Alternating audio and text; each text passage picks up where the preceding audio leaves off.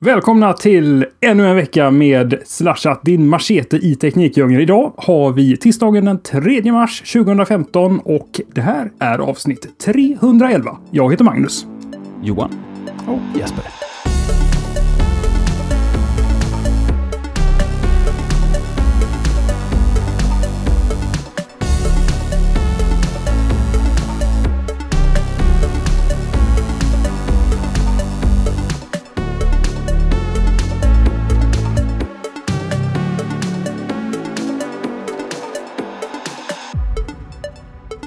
Och en här, jag, alltså jag kände att jag fick upp en härlig energi här i, i introt och så kom Johan och bara tog ner det lite grann. Fasen Johan. Jag säger bara mitt namn, ingenting annat. Och sen måste Jesper haka på samma, för han kan, inte, han kan liksom inte säga någonting annat än vad jag har gjort, för jag har satt, jag har satt ribban. Jag Det gillar det. blir så svajigt upp och ner om man ska liksom, en ska mysa in det sådär professionellt som Magnus och så kommer du och säger det utan punkt, utropstecken, frågetecken eller någonting.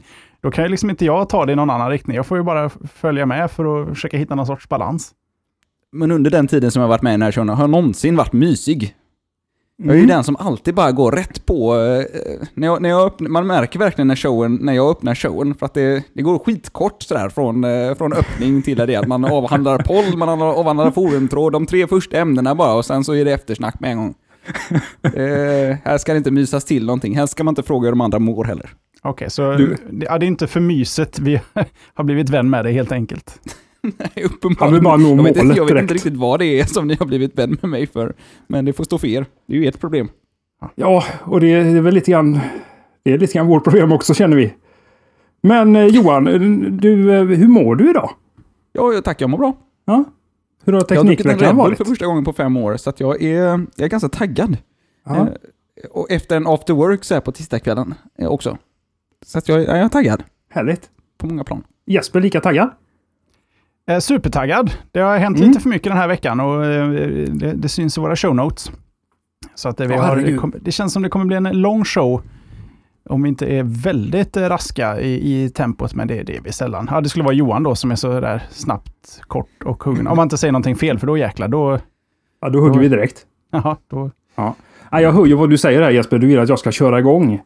Och eh, frågan är i vilken, vilken ände vi ska börja. Ska vi börja med veckans poll? Förra veckans poll tror jag vi börjar med. Eh, då frågade vi, installerar du program på din jobbdator som inte har med jobbet att göra? Eh, de två svarsalternativen var i klassisk ordning, absolut, med 64 procent tillika 123 röster och absolut inte för 36 procent, eh, 70 röster. Och detta, hörni killar, det var väl relaterat till något ämne som ni talade om förra veckan, Jesper? Va? Mycket riktigt, en eh, 54-årig man som... Eh, hur, var det nu? Han, eh, han stod åtalad för upphovsrättsbrott och åklagaren ville även pröva honom för att ha installerat Google Talk på sin jobbdator. Han var på väg upp i högsta domstolen. Tycker man det låter intressant så kan man ju lyssna på avsnitt 310 där vi går lite mer på djupet där. Mm. Jag tänkte ändå vad, deppigt sådär när man tänker att ah, jag, har, jag har dolt alla mina spår av det här upphovsrättsbrottet. Nu kan de inte plocka mig. Och så tar de en på att man har installerat Google Talk på datorn. Otur. Men vad, vad tycker ni om siffrorna då? Alltså, ab- 36 procent av alla som har röstat installerar absolut inte program på sin jobbdator som inte har med jobbet att göra.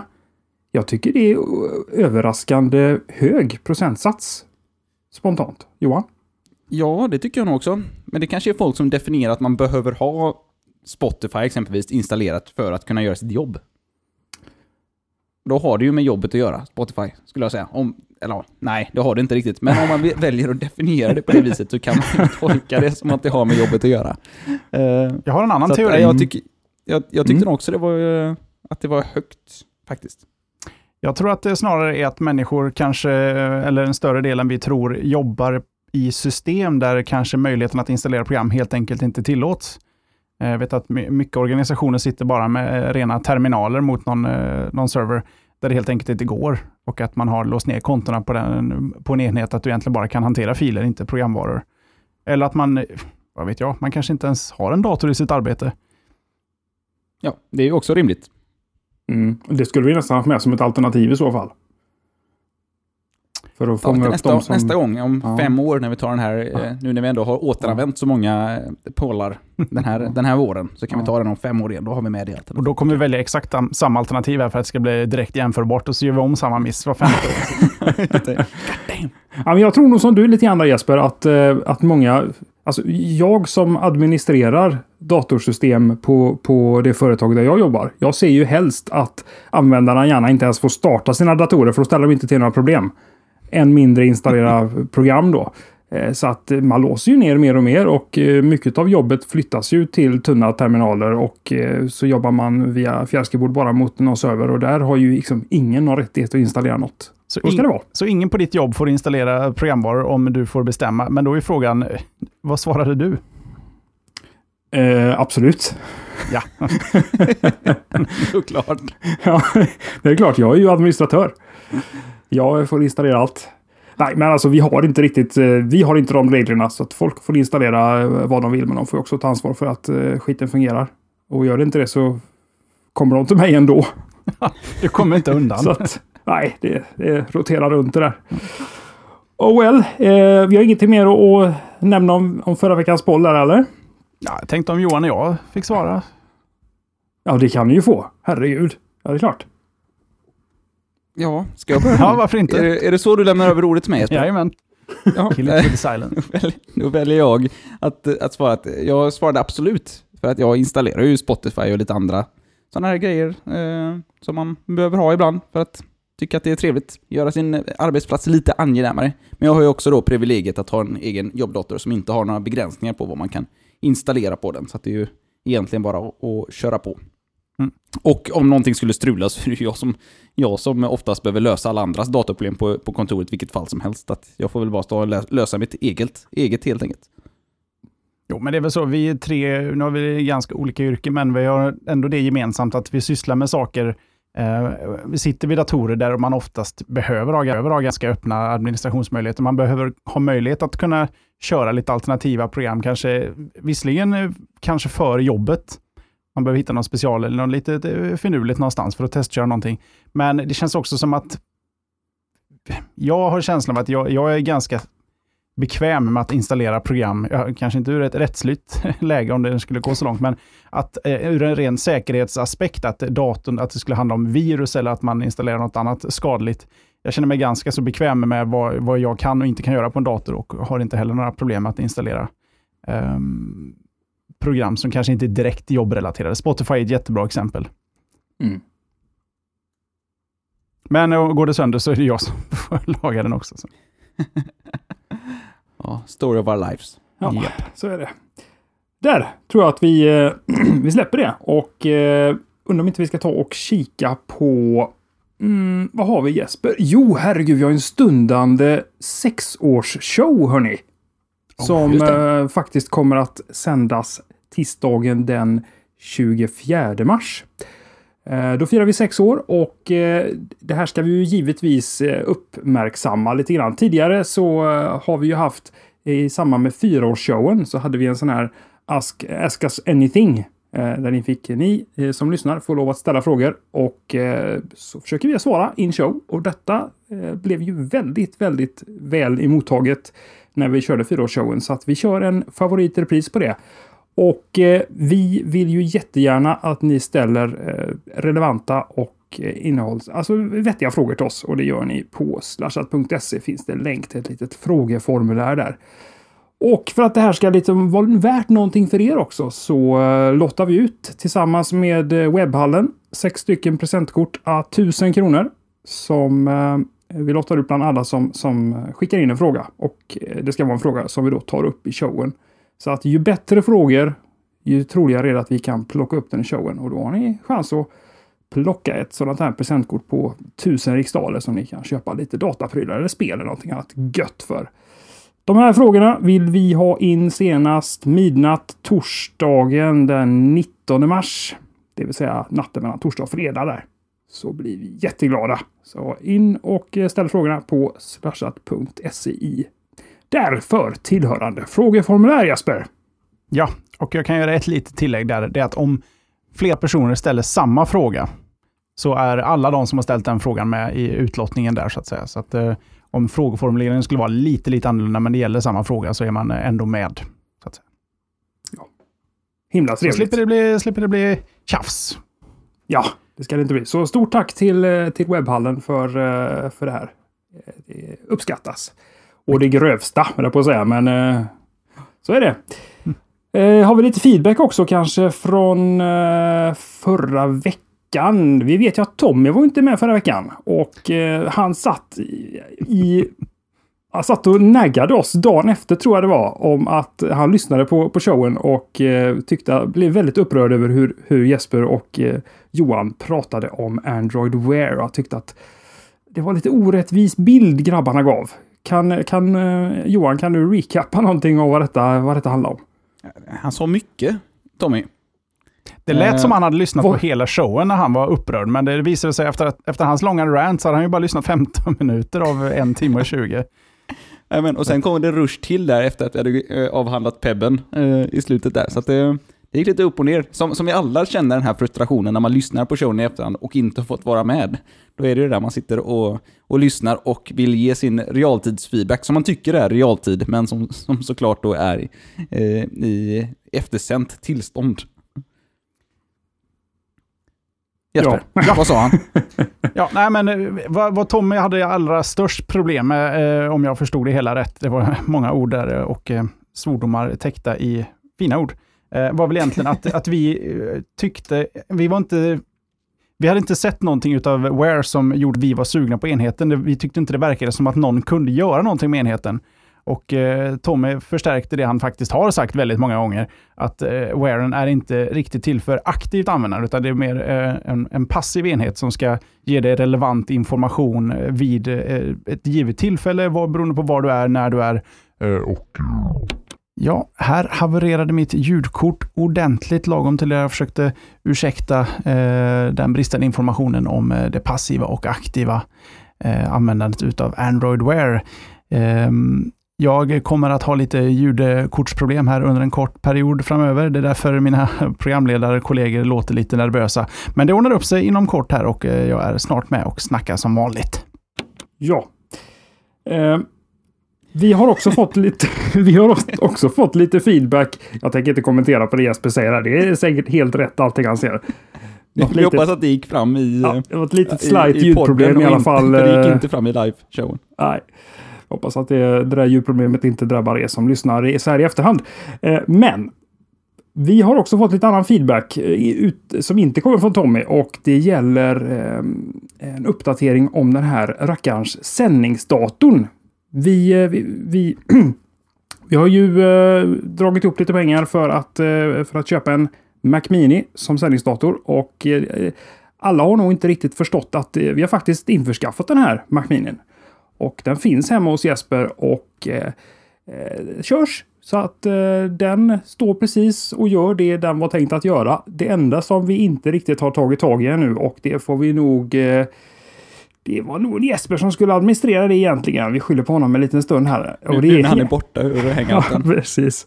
Och det är ju att vi, vi har lovat att vi ska fixa gravyr för, dem som, för namnen på de som donerade mest till den här eh, Macminen. Var det inte så Johan?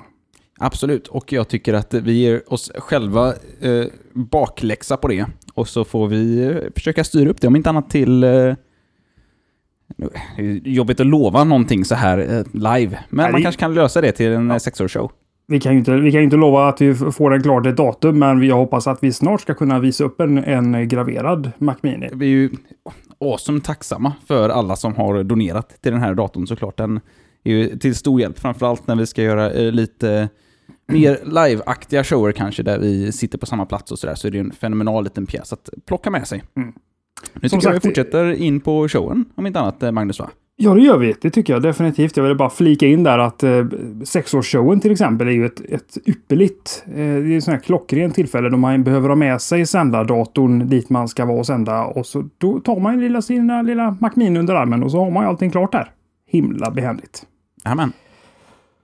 Då ska vi se. Ehm, vad har vi mer att nämna? Jo, självklart. Vi kommer att sända live ifrån eh, Apple-eventet på måndag. Nu på måndag den 9 mars. Och eh, i vanlig ordning så kör vi vårat försnack klockan 18.00. Och och eh, därefter så tar Apple vid och vi har fått veta att de kommer att sända videoström. Vi kommer att eh, göra som vi brukar, prata över där lite grann och så har vi lite eftersnack när hela Apple-eventet är klart och det handlar ju eh, främst om Apple Watch då, självklart. Kanske att det dyker upp någon ny Mac, vem vet? Eh, och givetvis så kommer det sändas ett ordinarie slashat även på tisdag dagen efter. Då. Men detta är alltså 9 mars klockan 18. Nu. Johan, nu ska ja, vi gå in... Flika, får jag flika in någonting där? Ja, det får Om man inte varit med på något av våra live-events tidigare kring de här så är det ju en supermysig tillställning som såklart sker helt online. Där man eh, loggar in på chatten i vanlig ordning, eh, hänger med lite grann i nyhetsflödet och peppen innan, kanske tar en öl, kanske tar ett glas vin, eh, kanske tar en cola eller en kopp te. Och så eh, sitter man och, och snackar lite grann och tjötar lite grann i chatten om eh, den här nya klockan eller om man tycker att den inte är bättre än Android Wear och sådär. För att det är väldigt sällan ändå som det lanseras, i alla fall från Apple, en helt ny pryl. Eh, Så att eh, är man det minsta intresserad så eh, haka på och eh, gläds åt att vi kommer vara pepp som tusan i alla fall. Jag kommer vara pepp. Jag kommer också vara pepp. Det är kul. Och jag är alltid pepp i sådana här fall. det är klart du är som en eh, Apple-användare. Nu, eh, Johan, nu ska vi äntligen gå in på det som är veckans show. Och jag Mm. tror att du ska få börja. Är det så? Mhm. Eh, Det är så att jag har plockat upp ett litet, ett ganska kort ämne. Jag vet inte riktigt om vi har så mycket att diskutera kring det här. Men eh, nyligen så kom det ut eh, att YouTube, som har ungefär en miljard tittare, inte riktigt går med vinst. Och jag vet inte, på något sätt så, blir, så tycker jag att det här är ett det är lite konstigt. Google köpte ju YouTube för en eh, herrans massa år sedan, år sedan. Jag vet inte när det var. 2006? 2007? Eh, och det var ju också, det var ju liksom innan också de började gå med, eh, med vinst såklart. Och det var precis i begynnelsen man tyckte att de betalade ett hutlöst överpris. Det var väl den första dealen i techsfären där man liksom betalade mer än ett par miljarder, jag vet inte om det var två eller tre miljarder dollar som man betalade för YouTube. Då man tyckte att det var sanslöst mycket. Jag tänkte att det här kommer ju, det här kommer, de- kommer de aldrig kunna tjäna igen. Eh, och man tänkte ju också att ja, men, Google med sin skala kommer ju kunna göra det här till någonting bra. Och de har ju på klassiskt Google-maneren då får man väl säga, de har, de har ju inte förstört YouTube. Eh, vilket har varit nice. Eh, alla andra förvärv, förvärv som jag tycker att man hade sett tidigare än det från de andra stora techföretagen eh, hade har ju liksom alltid förstört det företaget som man har förvärvat. Men YouTube har ju alltid fått leva sin egen, eh, i sin e-, egen lilla bubbla och ha sin egen lilla kultur. Eh, så jag tycker det har, varit, det varit kul att se det, men det känns som att de har inte riktigt kunnat kapitalisera på att ha YouTube på det sättet som det, som det har varit. Eh, vilket är märkligt. Och enligt källor då till Wall Street Journal så, så säger de det att ja, men det är roughly break-even på, på YouTube. Att det går, det går plus minus noll på, på hela, hela grejen. Eh, att man, man tjänar ju en hel del pengar på annonser. Jag vet inte med dig Magnus, men jag, har ju, jag tycker ju att jag får betydligt mer annonser på YouTube nu för tiden än vad jag fått någonsin tidigare. Mm, jag håller med dig. Det är definitivt eh, fler annonser nu. Um, Eh, jag, jag tillhör ju den här eh, skaran som faktiskt använder eh, Adblock även på, på, på YouTube. Det kanske man inte ska springa och skryta om vitt och brett. Men det är, annonserna tar sig igenom det också. Och eh, ah, jag vet inte så himla ont utav det. Jag förstår, man förstår ju att de behöver skrapa upp pengar så att eh, Pewdiepie och, och gänget kan få sina miljoner också. Mm. Men är, är, det, är det märkligt att med så många tittare att man inte går med, att man inte går med vinst? Vad, vad, kan man, vad skulle Google kunna göra annorlunda för att få det här att generera mer vinst? För jag antar att det, det vill ju de och det vill ju såklart också de som producerar videos och lägger upp på YouTube vill ju, att, vill ju ha mer pengar i det här så att man kan göra sig, livnära sig på det här och, och eh, eh göra det till någon slags heltidsarbete eller heltidstjänst att vara YouTube-kändis. Ja, alltså. Ja, hade, hade, hade Google velat göra någonting annorlunda eller hade de vetat vad de skulle göra annorlunda så hade de förmodligen redan gjort det kan jag tänka mig. Det, det de gjorde nyligen det var väl att, eh, att det, koppla ihop den här eh, Google, eh, nej, YouTube Music va? Som Mm. verkar vara någon typ av koppling till Google Play Music, om inte jag förstår det hela helt fel. Fast ett separat abonnemang på något vis. Och det är väl, det är väl också någon typ av betaltjänst på YouTube, är det inte så? Du kanske inte är på, påläst där Johan? Ja, Jag, är inte, jag har inte superbra koll på den. Jag vet att vi har, eh, vi har snackat om den, men jag vet, eh, den har väl inte rullat ut utanför... Nu kommer ju min eh, op, opåläs... Nu, Okunskap. kommer, oj, nu drar jag in ja, min okunskap när jag drar in konstiga ord här nu när jag, eh, det är Red Bullen som spökar. Eh, min okunskap kommer skina igenom lite grann här, men vi, jag tror inte att den hade lanserats någonstans utanför USA heller va? Så det är svårt att, svårt att säga. Jesper? Alltså jag, jag tycker eh, YouTube lanserar saker hela tiden. Eh, men att eh, med allting från prenumerationstjänster för till betaltjänster för video, för film, för tv-serier. Men jag ser, jag ser aldrig någonting dyka upp. Men jag är kanske inte på YouTube tillräckligt ofta. Det är väl, alltså, jag tänker att de vill ju väldigt mycket att folk ska gå till youtube.com, tänker jag mig. Men min känsla är ju att väldigt många tittar ju på videos på YouTube, eller från YouTube, fast på andra sidor. YouTube-videos som är inbäddade på andra, på andra sajter och de får man ju väldigt sällan reklam i exempelvis. Jag tror inte man, jag, jag vet inte ens om man får det någonsin. Eh, och jag tänker att det, det är där de känner att de, de vill hitta tjänster som drar in folk till youtube.com, för det är där de kommer kunna tjäna, tjäna lite cash. Men eh, det, det verkar ju vara svårt för dem att, att lösa det. Mm. Påminn mig att aldrig starta en videotjänst. Nej, det känns jobbigt. Alltså, om man tittar på alla de här tjänsterna, Vimeo verkar ju gå riktigt på knäna också. Det, det är dyrt. Det är mycket data som ska transporteras framåt och tillbaka. Eh, och folk har stört höga krav. Man vill att saker och ting ska ladda med en gång och man vill att saker och ting ska kunna laddas upp snabbt. Och, ja, det jag vet inte, alltså vi använder ju YouTube helt gratis genom att bara, vi spelar ju in det här live, Mm. klaga lite på att det tar en halvtimme för den här videon och dyka upp i vårt YouTube-konto. vårt YouTube-konto. Så att vi kan klippa den med deras online-tjänst och sen lägga ut den eh, gratis i 1080p till eh, ett par hundra tittare varje, varje månad, eller varje vecka. Eh, det, jag vet inte, det, det, det känns jobbigt att vara Google i ett sånt läge kan jag tycka när folk bara kräver att saker och ting ska fungera superbra eh, och, inte vill, och de inte vill betala någonting för det. Men man känner ju att, alltså, som du sa där, de har en omsättning som har ökat till 4 miljarder dollar och de gör ingen vinst. De måste ju ha en långsiktig plan för detta. Det, De kör väl samma approach som alla andra. Att bara så länge vi har användare så löser vi det problemet. sen. sen. Twitter-principen. Liksom. Ja, vi får väl kanske återkomma i, eh, i ämnet eh, YouTube och se hur, hur de mår om något år eller två. De, de lär väl inte dö under året i alla fall. Nej, Det är min, det är min spaning. jag tror att du är, du är helt rätt där. Mm, bra. Vi ska hålla kvar lite grann vid, eh, vid Google och så ska vi titta på Google Play. Det, det vill säga deras store för eh, både, alltså är, Google Play har blivit ett samlingsnamn för både musik, för, för appar, för böcker, för eh, för appar för böcker, för enheter. Du kan köpa allt på Google Play. Men Google Play Market, eller vad fan heter det? App Store, ursäkta. Där du köper eh, appar för, eh, för din Android-telefon. Eh, där har Google initierat ett pilotprogram som innebär att apputvecklare kan köpa annonsutrymmen högst upp i sökresultaten i Google Play eh, App Storen då. Ehm, det kommer att fungera på ungefär samma sätt som när du gör en vanlig Google-sökning på google.com. Då får du liksom eh, en eller två sådana här eh, gulmarkerade träffar högst upp som är köpta resultat. På samma vis så, eh, så kommer det att, att du kommer liksom bli upp de apparna som liksom har betalt för sig. De kommer att visas högst upp då. Highlightade, matchande ja, de sökord du har skrivit in då. Och de kommer också få en lite sån här ad annonsmarkering på sig.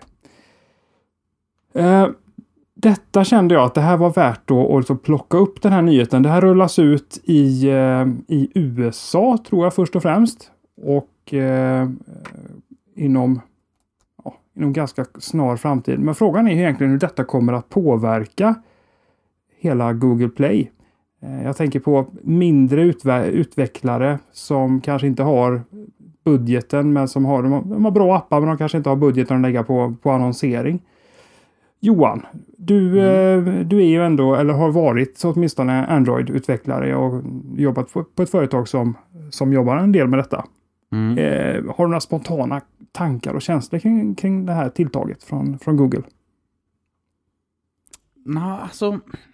Det är, jag tycker att det är väldigt, väldigt svårt, de här grejerna. För att de företagen såklart då som har möjlighet att betala för sig, de kommer ju ha möjlighet att få fler hits bara genom att kunna synas i de här sökresultaten. Men det innebär ju också att mindre utvecklare har möjlighet att betala för sig lite granna för att också hamna lite, lite högre upp i de här sökresultaten. Att då och då få dyka upp i det här eh, sökresultatet när man söker på vissa nyckelord. Och det är ju inte helt fy skam för en mindre utvecklare heller. Eh, Fastän såklart att jag tror att det mest gynnar eh, de, de stora utvecklarna. Men jag, alltså på något sätt, jag är ju lite cynisk när det kommer till sådana här saker. Jag tror ju inte, även om det skulle gynna mindre utvecklare, eh, det här, på något vis, så tror jag inte att det skulle gynna bra appar. Jag tror att man må, på något... Man man kommer liksom aldrig kunna bubbla upp de bra apparna i en sån sökning. Och det är ju det man vill. Det är ju det, Mm. jag, jag tror att det är liksom en, en fel kanal att ha reklam på. Eh, för jag tror att det man vill med att söka, precis som när man gör en Google-sökning egentligen, så vill man ju hitta det bästa sökresultatet för det som man söker på. Inte nödvändigtvis någon som har betalat för att hamna högst upp. Eh, och så länge de har gjort det väldigt, väldigt tydligt med att man, det här är annonser, men det fun- för mig funkar det på en datorskärm för att tidigare så låg ju exempelvis, eller först så låg ju sökresultaten på en nivå och sen så låg eh, eh annonserna på, på högersidan. Sen så flyttade de upp lite grann och de ligger fortfarande i någon slags eh, eh, blå liten box. Det är ganska tydligt och man ser ändå vad de andra, eh, vart sökresultaten är. Men problemet på en mobilskärm är ju att de är så pass små att min farhåga är att de kommer, att de här eh, finansierare, eller de, de som finns i den här reklamen, de kommer synas först och mest. Och att folk kommer gå på dem. Jag vet ju bara de... Alltså jag vet inte, man, man scrollar ner på Facebook och jag tycker man hela tiden får annonser för riktigt crappiga appar och spel i sitt Facebook-flöde idag. Som länkar till exempelvis eh, eh App Store och annat, eh, förmodar jag. Och fan, det är inte... Jag, jag tror inte att det kommer vara bra appar och bra eh, spel och bra tjänster som kommer bubbla upp den vägen. Jag tror att i så fall ska man fokusera på att ha om man, om man vill ha kvalitet så tror jag att, man, att det är mer det här editoriska, att man, någon sitter och väljer ut bra appar som man highlightar i, i början av storen. Det tror jag kommer vara bättre för hela communityt. Mm. Och, och den, eh, den funktionen har, finns ju på, på Google Play idag också. Att det är liksom ehm, redaktionen tipsar. Lite, Mm det är väl samma på, på iOS eh, och på eh, Mac App Store till exempel. Att, eh, att Apple då, där tipsar om ett antal appar som, som de vill lyfta fram. Men jag håller nog med dig Johan att det, det, jag tror att de, de stora kanske puttar undan de här mindre med sina ekonomiska resurser. Jesper, har du några tankar kring detta? Um, alltså jag håller ju med er, men jag tycker också det här är ju... När jag läste om det så tyckte jag att, jaha, så kan man göra. Fast det, det hann liksom inte ta många sekunder förrän jag insåg att eh, det här var ju ganska väntat. Att inte det har kommit tidigare är lite förvånande. För Google är Google, de bygger på den här affärsmodellen och gör det redan på sin stora sökverksamhet. Sen eh, kanske de kommer få tweaka det här lite, för att det är ju väldigt tydligt att sökmotorn har de ju ändå sett till att du fortfarande kan få upp träffar som är i alla fall baserade på SEO, som inte heller nödvändigtvis behöver betyda att det är en relevant träff, men då har man försökt liksom eh, gamea så mycket man kan. Men att hålla reklamen så pass kompakt att man ändå man blir inte överöst av bara reklam, utan det måste fortfarande finnas riktigt content. Och, eh, någon i chatten sa, skaffa en större mobil. Ja, Nexus 6 kanske, det, då har man gjort utrymme för att få tre eh, organiska träffar istället för köpta träffar. Eh, men jag tror också att visst, två kan spela det här spelet. En mindre eh, utvecklare kanske kan eh, komma åt något sökord någonstans för att komma upp där. Men eh, annars är jag inte särskilt förvånad. Det, här handlar nog bara om att hitta en bra balans mellan reklamen och eh, det riktiga innehållet. Vi har fortfarande inte löst det stora problemet hur man hittar rätt app bland en miljard appar. Men det kanske eh, kommer på sikt. Ja, och det här är ju som sagt, det är ju inte lösningen på det, men eh, precis som du säger Jesper, det är ju inte oväntat när det gäller Google. De, eh, vi ser ju detta i var och varannan av deras tjänster, så det var väl bara en tidsfråga innan det skulle dyka upp. För det är väl ingenting som finns på iOS till exempel heller va? Inte annonser på det sättet. Nej, inte annonser, utan det är ju m- mer om någon slags redaktionsgrej. Eh, grej. och vi har ju pratat om eh, att de har haft problem också. Det, de, de teamade upp med Pinterest nu för ett- bara ett par, par veckor sedan, som vi också tog upp i Slashat här. Ja, just det. Ja, just det. Det stämmer. Det bra det. Yes, Jesper. Jag vet att det har hänt mycket intressant nere i eh, Spanien under veckan. Som bara har Inte börjat. bara, in, ja, inte bara hänt, det händer fortfarande. Ja, Mobile. World Congress pågår här. De har ju kört sedan eh, 87. Eh, Och det här är faktiskt första året nu de kör eh, mässan i mars. Den brukar rulla i februari. Och eh, som sagt, den pågår eh, för fullt. Den eh, slutar nog först på torsdag. Och eh, ja, många av de här stora företagen som är eh, ja, som sysslar med mobila enheter, de presenterar gärna sina saker så tidigt som möjligt, vissa till och med innan eventet. Och en av de där grejerna är ju då naturligtvis den eh, så ehm, i förväg eh, efterlängtade, i alla fall bland Android och eh, Samsung-användare, Galaxy S6 som presenterades tillsammans med en variant vid namn Galaxy S6 Edge. Två stycken telefoner, egentligen identisk hårdvara med den stora skillnaden att eh, Edge eh, tar det här eh, konceptet från deras Note Edge med att skärmen helt enkelt rundar av runt på sidan. Note Edge gör det bara på en sida. S6 Edge gör det på båda sidorna.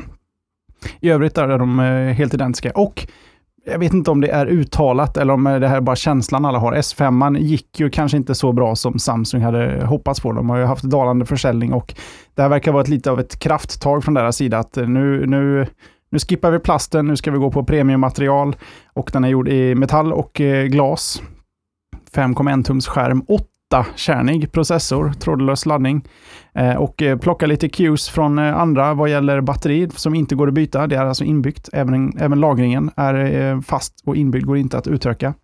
Den här touchsensorn som de hade förra året som man skulle dra fingret över, ni minns kanske som på PC-datorer för några år sedan. Jag vet inte om de ens finns kvar längre. Den är i alla fall ersatt av någonting som liknar Touch ID på iPhonen. Den här fingeravtrycksläsaren ska till och med vara lite bättre har jag hört, för att den ska även funka med våta fingrar. Det är något som Touch ID eh, notoriskt har problem med. De har även presenterat något som heter Samsung Pay som ska vara någon sorts eh, eh, kombination av olika betallösningar för att, som ska vara enkla att hänga på existerande lösningar. Och en sak som jag tyckte var intressant här eh, är att S6an börjar med en prislapp på eh, 7195 spänn och vill du ha den med kurvad skärm så får du punga ut med 8595 spänn. Och uppåt. Man kan också säga att en, en intressant selling point de har är att den har 40% båda de här telefonerna har 40% färre funktioner än föregångarna. Och med det menar de helt enkelt förinstallerade Samsung-program som ingen använder, eller crapware kanske vi ska säga. Är det någon som eh, har någonting att säga om de här enheten? Det här måste ju ändå ses som Samsungs svar, eller inte Samsungs svar ska vi kanske inte säga. Vi ska inte vara så elaka. Vi ska säga Samsungs nya flaggskeppsmobil. Magnus ser eh, det, det fladdrar i skägget där. Du har något att säga?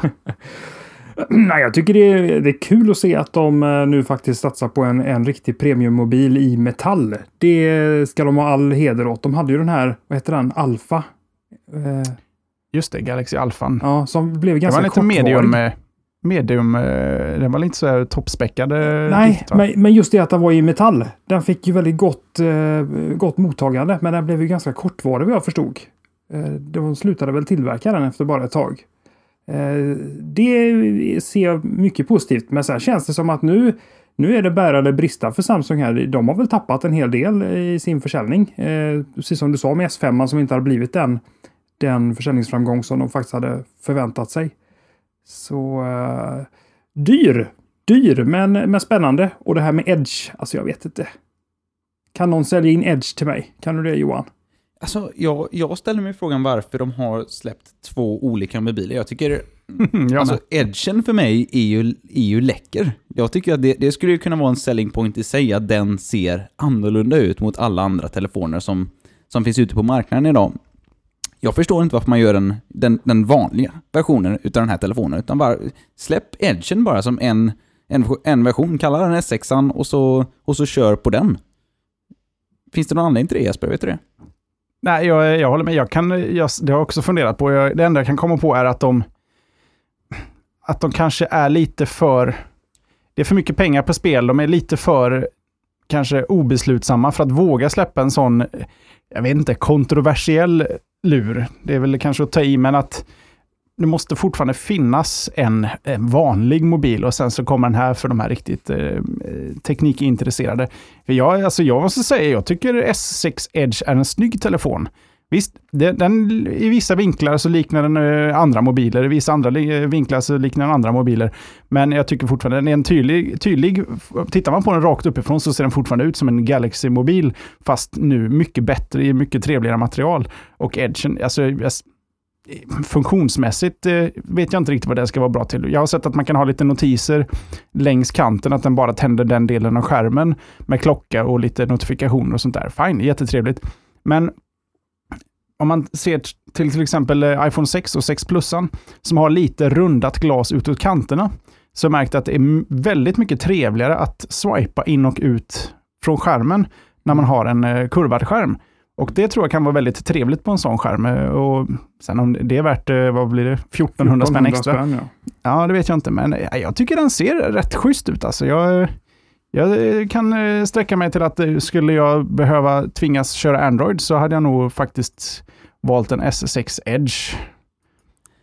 Får man ja. vara så här jobbig och tänka att Samsungs dagar är räknade? Hmm. För alltså jag ser ju Samsung som ett företag som aldrig någonsin haft någon eh, klass eller rim och fason över någonting överhuvudtaget. Eh, och det som de har vunnit på är mångt och mycket att kopiera andra, sälja det till ett väldigt mycket billigare pris, ha tusentals modeller eh, och försöka prångla, prångla på folk genom att göra deals med olika operatörer runt om i världen så att så, mång, så många som möjligt köper de här telefonerna. Och sen så verkar det precis som att folk inte köper Folk är inte nöjda med de telefonerna man har köpt, det är min analys, och sen inte köper de telefonerna igen. Och nu när liksom andra företag tar den rollen, om man ser det billigare varianter, Xiaomi i, i Kina exempelvis, som, som tar över den rollen som Samsung har spelat, framförallt i, i Asien men även i, i, i olika i västländer. I, så jag, vet inte, jag tror inte att de kommer kunna slå sig in på en bana där folk är beredda att betala så här mycket pengar för en av deras telefoner. Jag tror inte att de har så mycket brand credit hos folk som gör att folk vill göra det. Den kanske blev lite dyrare än de hade tänkt också. De kanske inte var beredda på att eh, premiummaterial kostade så mycket. Att plast var så billigt, who knew? Men det känns ja. ju verkligen som att, att eh, Samsung, de vill in överallt. Precis som du är inne på Johan. De ska ha, de ska ha egen betallösning, de ska ha egen sån här home automation lösning. De ska ha egen sån här health eh, variant. Överallt ska de vara, men jag menar, de jag tror att de måste fokusera och göra, börja med att göra telefonerna bra. Eh, alltså jag, tror, jag tror inte de kan fokusera, för problemet med den här typen av telefoner är att jag tror inte folk köper de här telefonerna för att det är bra mjukvara. Utan man köper dem för att ja, men det har varit ganska prisvärd hårdvara i de, här, i de här telefonerna sedan tidigare. Och nu när de tappar det övertaget så tror jag inte att folk jag vet inte, jag tror, jag tror inte folk är sugna på det här, för jag tror inte att Samsung som märke eller som mjukvaruplattform har något mervärde egentligen, utan det är bara saker och ting som har blivit påprånglade folk utan att de har velat det egentligen sedan tidigare. Eh, och ja, nu har de ju skurit ner såklart lite grann på det, men de, de lanserar ju fortfarande massvis utav nya tjänster och nya produkter kring en sån här, eh, en sån här flagg, flaggskeppsprodukt och alltså de är inte duktiga nog för att lösa det. Och det återstår att se om de lyckas, ändå lyckas sälja in det, för det kan man ju göra. Men eh, ja, nej, vi får, vi får väl se helt enkelt hur, hur det går för Samsung under eh, det här året.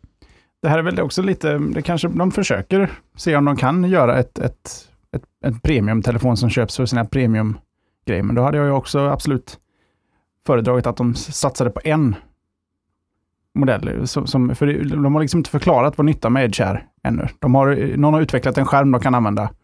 Och ingen har riktigt kläckt vad de ska använda den till. Ja, det är lite så, känslan jag får. och så låter de konsumenten välja baserat bara på vad man tycker är trevligt. Men jag tycker ju att det är fel. Jag tycker ju någonstans, precis som du säger, eller är inne på i alla fall, att man ska... Du, det är ju det är ju ditt ansvar som utvecklare av den här produkten att sälja in den hos folk. Att varför är det här en bättre produkt?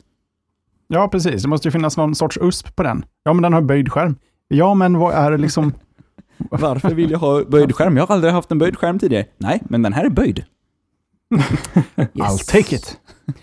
Eh, en sak till jag måste diskutera runt just eh, S16. Mm. Och det, jag vet inte, jag tror... Här, hjälp mig här Magnus. Du har ju en LG G3. Ja. Kan du byta batteri på den? Yes, det kan jag göra. Kan du sätta i eh, microSD-kort? Eh, ja. Vad jag vet, vad jag har lyckats läsa mig till, det här får någon i chatten vara snabb och rätta mig, annars blir Tommy arg på mig. Nexus 6 låter inte byta batteri eller montera microSD-kort. Och S6 är nu första Galaxy-luren där du inte kan byta batteri eller stoppa i eh, microSD-kort.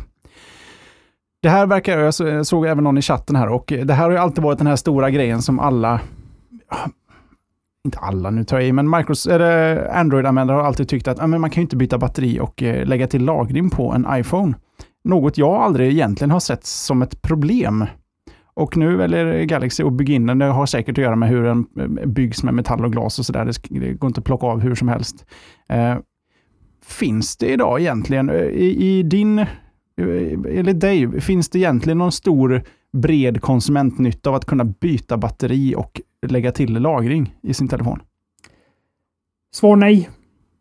Det finns det inte. Jag har inte sett någon. Eh, jag har ingen kollega eller vän som någonsin har utökat sin, sin lagring på sin Android-telefon eller bytt batteri. Eh, och jag har aldrig gått i de tankarna själv. Jag, men jag känner igen argument, argumenten som du säger där Jesper, för jag har själv slagits med dem mot eh, Apple-användare i, eh, när man gick över till Android. Ja, här kan man ju byta batteri förstår du. Kan man alltid ha med sig ett extra batteri när man är ute och campar och så vidare. Har ju aldrig hänt. Då har man, köper man ju battery pack istället. Nej, Android-telefonerna blev dubbelt stora, så stora. Det är ju två batterier de har gömt bakom den där skärmen. Ja, exakt. du får ju dubbla batterier. Jag upplever inte att det finns något, eh, att det finns något behov hos den vanliga, vanliga konsumenten att, eh, att byta batteri eller lägga till mer lagring. Det finns alltid undantag såklart. Men. Och här får du också rätta mig om jag har fel, men de gånger jag har testat Android, så om man utökar lagringen så hamnar den som en egen disk i mobilen och där kan uppstå en del problem med program och filer som eh, man, man måste nästan hitta appar ibland för att kunna flytta appar mellan kort och internlagring. eh, För att utrymmet tar slut och så vidare. Det, det det, har, det, har var, det har varit ett problem.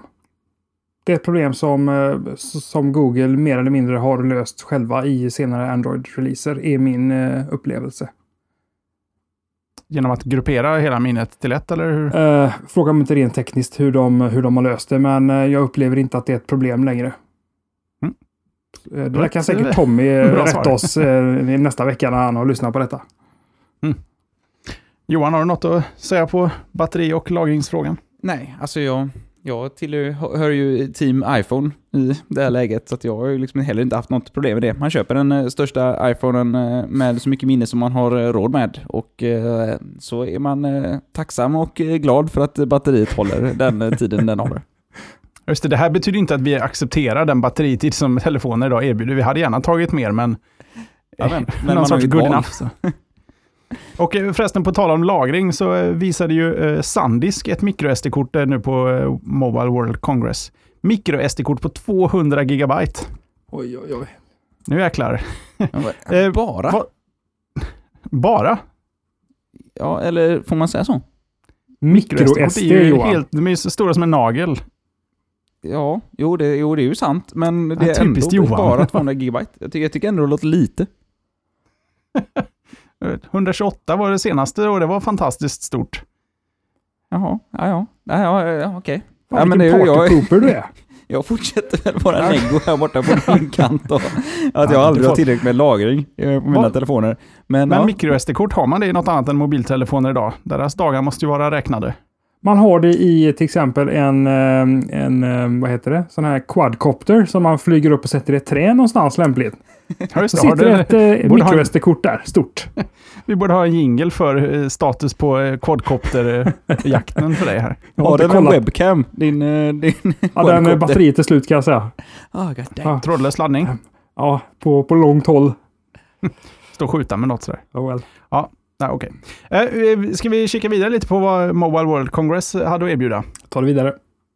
Eh, här vet jag att vi kommer vara lite oense. Eh, HTC visade sin nya, ja, det är väl egentligen mobilvärldens sämst bevarade hemlighet. Eh, HTC One M9, som egentligen ser nästintill identisk ut med M8. Och recensionerna så här långt, vissa recensenter har redan fått den här telefonen och, ha under en veckas tid inför det här eventet och de är lite förbryllade i sina recensioner. De vet inte riktigt vad, vad poängen med den är, för visst, späckarna är lite bättre, lite snabbare processor, lite bättre kamera, eh, lite mer ram och så vidare. Men i övrigt så är den för lik M8 för att de ska tycka, jag tror till och med någon recensent som skulle ta en sån fotocomparison och, och när han hade fotat färdigt så visste han inte vilken mobil som var vilken.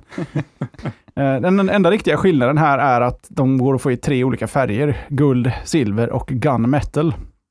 Tre bekanta färger i mobilvärlden. Mm. Ehm, jag skrev så här, kan det här vara 2015 års S5? Men Magnus, du, du hann till och med i försnacket här rava lite om att M9 minsann. Jag är pepp på den. Jag är synnerligen pepp på den. Jag gillar ju eh, det här, den här borstade metallen som eh, den har ju till och med haft det sen sen M7, första HTC One. Eh, nu har de ju ytterligare touchat upp den här eh, att bli ännu mer borstad. Och alltså, det förvånar mig inte att de inte gör en, att de inte gör en design reboot på den. För eh, M8 var ju, den togs ju emot väldigt väl rent designmässigt. Och det, fan, varför ändra ett koncept som funkar liksom?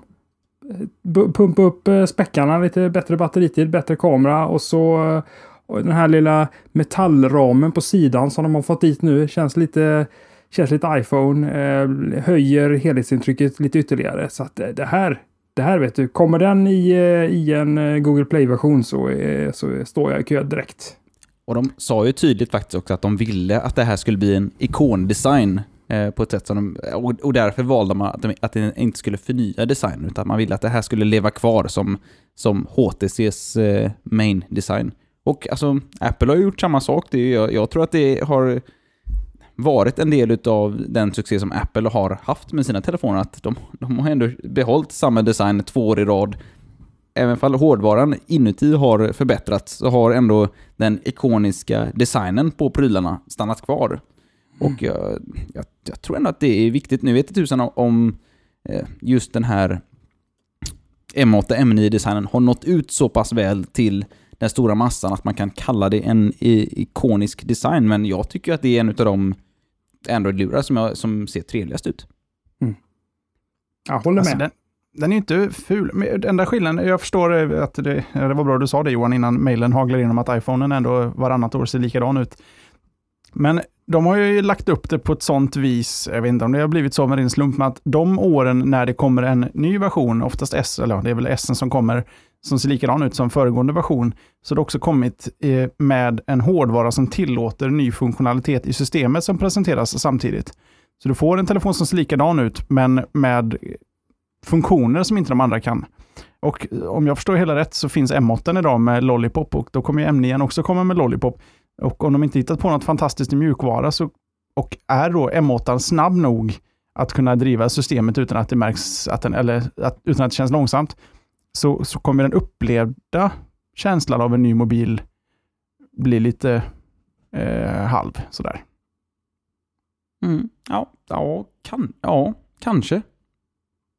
Om det inte är så att Jag tänkte det, 4S kommer väl med Siri om inte jag minns helt fel. Ja, 5S hade en Touch ID. Och eh, 64, nej det kom redan en femma va? Ja, jag tror det. Ja, nej, men jag, jag, mm, jag kan hålla med om, om vad du säger, men jag, jag vet inte, för mig har ju aldrig det, de nya grejerna i iPhone har ju aldrig riktigt varit behållningen med att köpa en ny iPhone, utan det är ju snarare för mig har det alltid varit att det har varit bättre kamera exempelvis i S-modellerna och de har liksom kunnat förfina och förbättra batteritiden och sådär i, i S-modellen snarare än originalmodellen. För att de har lärt sig formfaktorn lite grann och kunnat optimera ordentligt. Mm. Så att jag, jag, jag vet inte, jag tror inte att de är helt fel ute här. Jag tror bara inte att riktigt att, att den har nått dit de skulle ha velat att den skulle ha nått kanske. Men eh, det återstår väl också att se under året. De har eh, mycket att bevisa. Tycker ändå eh, C- 6, eh, S6 Edge ser bättre ut än HTC One, men det, är ju en preferens som det så fint heter. Ja, ska vi, får vi ta och bryta dig där lite grann Jesper i din Mobile World Congress eh, rant och slänga in veckans forumtråd? Ja, men varför inte så ska jag rätta någon i chatten som har fel. Ja, gör det. Sådär som jag gör. Nej, jag, han har inte fel. Jag har ett bättre rätt i det nya nu. Ja, det är det nya fel, ja. Just det. Eh, jo, jag plockade fram en, en tråd som, som skapades under veckan av en användare som kallar sig för eh, HKK at Home. Och eh, tråden heter Köp av appar. Hur länge måste eventuell, eh, eventuella servrar vara tillgängliga? Och eh, HKK at Home funderar lite grann kring eh, Finns det någonting avtalsmässigt som reglerar hur länge en server som, som agerar backend till en app som du har på din telefon, hur länge den servern måste hållas igång efter att du har köpt appen? Låt oss säga att du köper appen idag Johan. Servern stängs ner imorgon och du står där och du liksom har betalt för den här appen och du har lång näsa och eh, du kan inte göra någonting åt det. Eh, för ja, mig vetligen så finns det liksom inga, inga regler som, som reglerar det här. Men hur tänker du som konsument kring när du köper appar? Det är någonting som HKK at Home funderar över. Och hur tänker du som apputvecklare kring mot, motsvarande frågeställningar? Eh, Så veckans forumtråd, köp av appar, hur länge måste eventuella servrar vara tillgängliga? Den hittar ni på forum.ra.se i kategorin allmänt och övrigt. Frågor på det Jesper? Nej, och har jag det så tar jag dem i forumet. Och Johan, du får ju hemskt gärna kommentera, du som ändå är lite utvecklare också. Ja tack, det kändes som att frågan ställdes till mig från dig. Så att jag får väl gå in och, och eh, svara så snabbt. Jag är så dålig på att svara i, i forumet. Jag är så dålig att uttrycka mig. Du är Också- dålig. Också uttrycka mig i skrift. Så jag är både dålig på att uttrycka mig och uttrycka mig i skrift. Så att jag får försöka, jag får försöka sansa mig och skriva någonting vettigt. Gör det Johan. Jesper, vill du eh, ta oss vidare om du har något annat än gött från MVC att rapportera om? Ja, eh, lite småsaker har jag kvar ändå. Um, en av dem är att eh, HTC och Valve samarbetar. De ska um, presentera, de har presenterat och kommer att släppa, påstår de, under 2015 sina VR-glasögon. Är det så man kallar dem? Ja. Ja. VR? VR-hatt?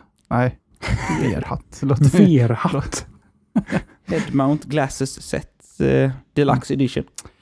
Virtual reality set kan vi kalla det. Oculus Rift eh, konkurrent, konkurrent kan vi säga. Mm. Eh, Vive heter den. Och enligt de som har testat den så har den fantastiska skärmar i sig. Det, det, det är ju ingen specifikation, det är ju en väldigt subjektiv åsikt. Men jag antar att den som har kikat i de här förmodligen har kikat i något, något konkurrerande, till exempel Oculus Rift. Där jag av personlig erfarenhet, tack vare Johan, också kan hålla med om att eh, det är inga fantastiska skärmar i den där. Det är nästa steg eh, i VR. Eh, grejen. Eh, och det är ju väldigt mycket VR nu, vi ska, kan ju inte prata VR bara för att det är VR, men att Valve är inblandade, det gör väl det ändå lite intressant, eh, Magnus? Ja, det... Man lämnar demolandet, nu hamnar vi helt plötsligt spel... Det hamnar närmare spel och faktisk praktisk funktion.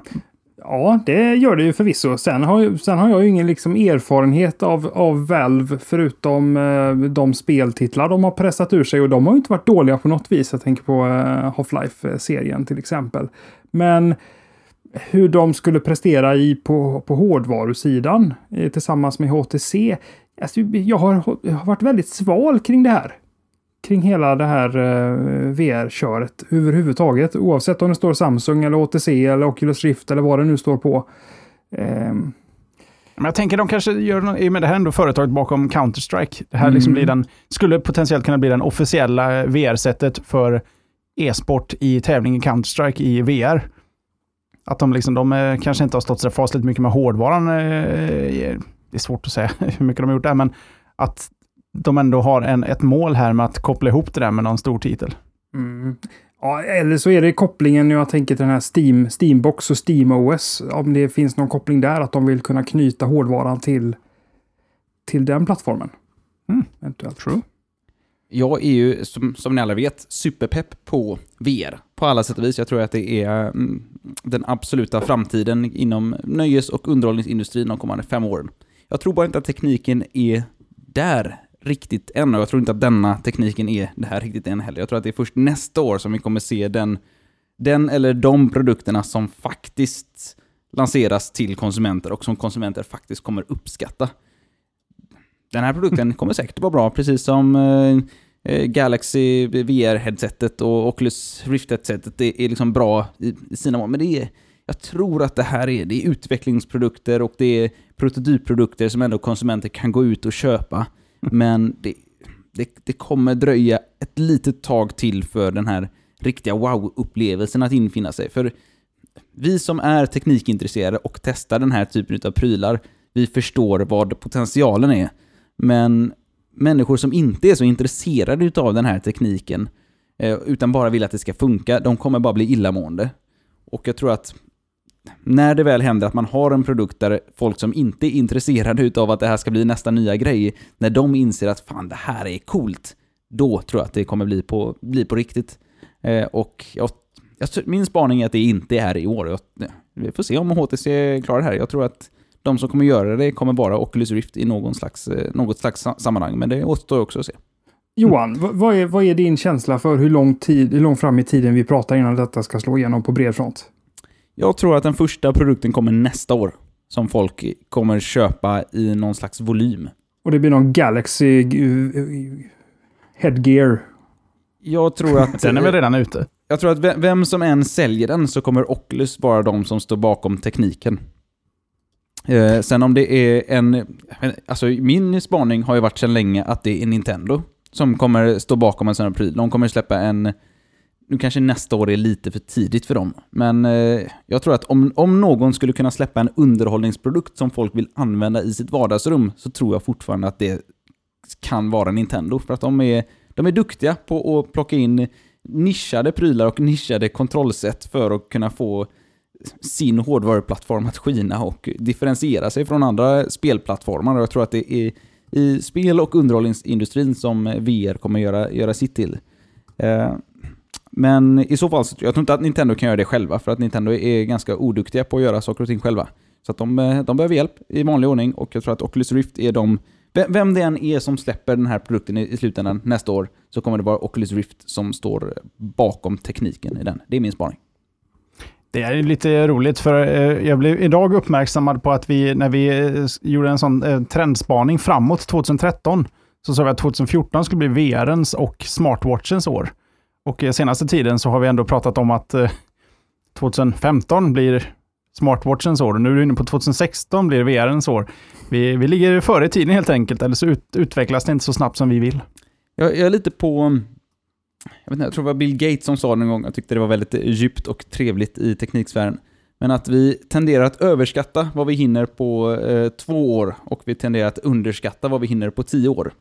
Eh, så att det, det är väl en liten... Eh, en liten klassisk spaning där, att allting som vi tror händer på väldigt kort sikt tar alltid lite, lite längre tid än vi tror. Men allting som vi tror kommer hända på ett decenniums sikt, det, det kan vi liksom aldrig riktigt förutsäga i slutändan.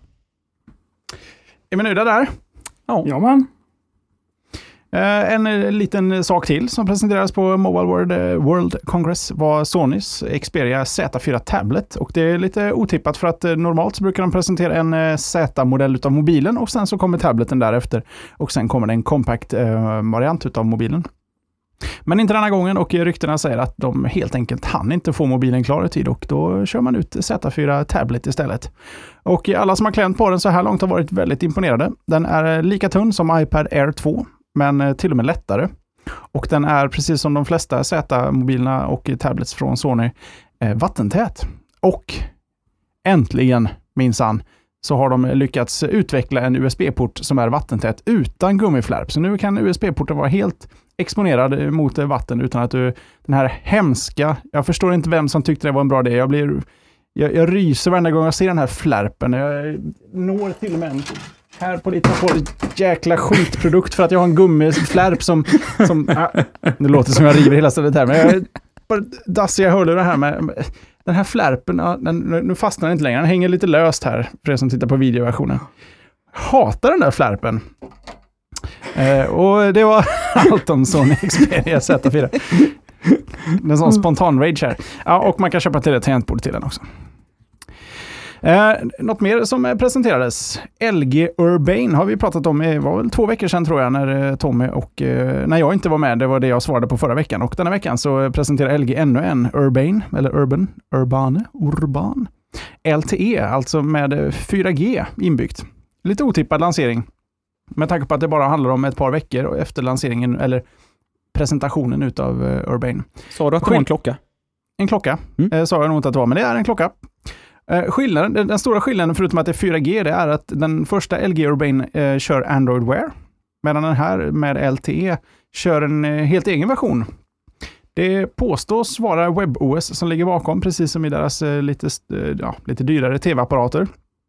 Och LG har motiverat, de har inte sagt rakt ut att det är WebOS, men allt tyder på att det är WebOS. Eh, ja, de vill väl inte använda namnet WebOS helt enkelt. LGs motivering är helt enkelt att Wear inte lämpar sig för LTE, NFC och betalningar, så de försöker sig på en liten egen version.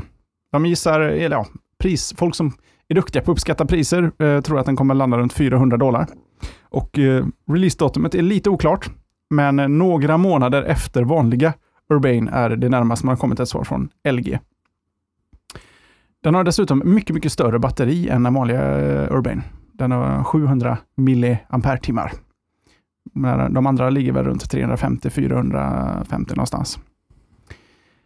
Um, någon som har något att säga på det? Det var väl den här klockan som journalister och annat flockade till Audis bås under CES va? För att det var någon där som hade en klocka med onämnbart ehm, operativsystem på som kunde styra Audi, Audis bil, eller låsa bilen och starta bilen och även köra fram bilen från parkeringen och sådär va? Var det denna Ja. klockan alltså? Det var denna och klockan. Nej. Eh, De sa och- först att det inte var den. Men sen så sa de att det var den, att det här är en variant på den och det är väl egentligen, ja, nu har vi byggt färdigt den antar jag. Ja, Mm. det var väl en tidig prototyp får man anta.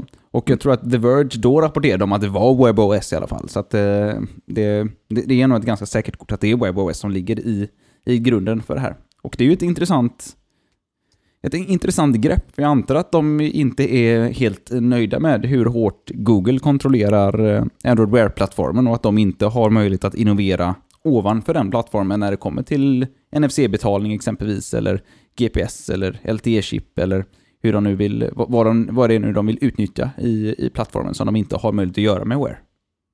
Wear är passiv, men den kanske ska ta emot betalning istället för att betala. Det är Det bra. låter ju mer ekonomiskt hållbart. Jag vill ha en sån. Ja, Så alla Apple Pay kan lägga sin eh, mobil mot din Wear så får de pengar. Allmosa. Ja. Nej, vad säger ni? Det här har blivit ett riktigt, riktigt långt eh, Mobile World Congress på ett, eh, ett fåtal produkter här, men det är vad vi har lyckats plocka ut ur den kakan så här långt. Ska vi ta oss vidare härifrån eller? Det är kul, men det är, det är kul också med lite hårdvarunyheter. Så här. Det, det var ändå länge sedan, sedan sist, tycker jag, som vi hade... Det här är ändå lite intressanta nyheter de, de största mobil, mobiltelefonrelaterade nyheterna i alla fall under, under året kommer väl ändå eh, under den här mässan. Så det har ju varit en, en liten kul överblick som du bjöd på det Jesper. Tack så mycket. Eh, Ska jag ta mig vidare då, i och med att jag har eh, nästa ämne i våra show notes här? ja då, gör det. Varför inte? För då är det nämligen så att Facebook, som tidigare har varit ute lite i blåsväder, skulle man nog kunna säga ändå, eh, kring, i och med att det är en så stor social plattform idag, Facebook, det, de har, eh, jag vet inte vad de senaste siffrorna var, men de har väl över en och en halv miljard eh, månatliga användare nu va? Så att det är ju en gigantisk social eh, plattform och eh, den plattform som folk behöver uttrycka eh, sin egen identitet på. Och de har väl haft lite problem med att eh, folk inte riktigt har möjlighet att uttrycka sig så på det sättet som de själva vill. Eh, men det råder de bot på i en eh, senare version här nu utav Facebook som jag tror har rullat ut i, eh, i USA.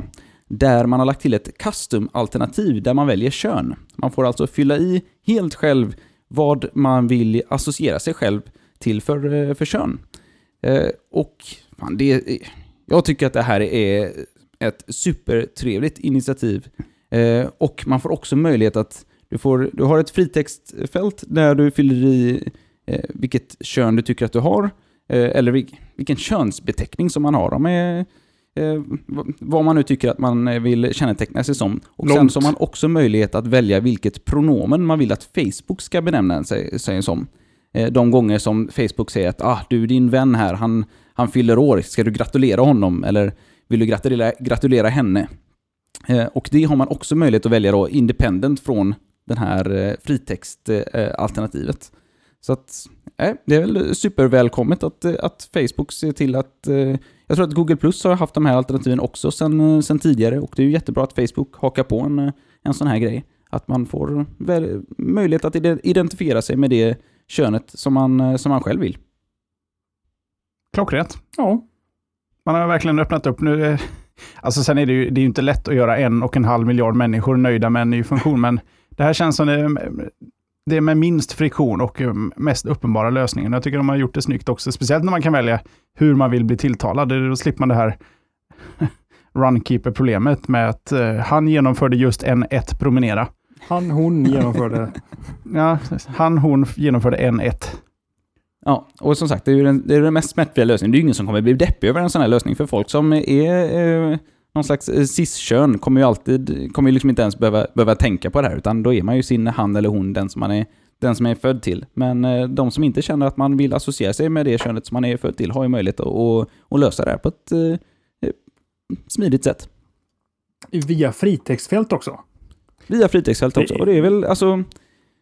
Det är väl, alltså det är ju en superbra grej. Man behöver inte... Det är, annars så blir det ju det här att man ska, att man ska sätta...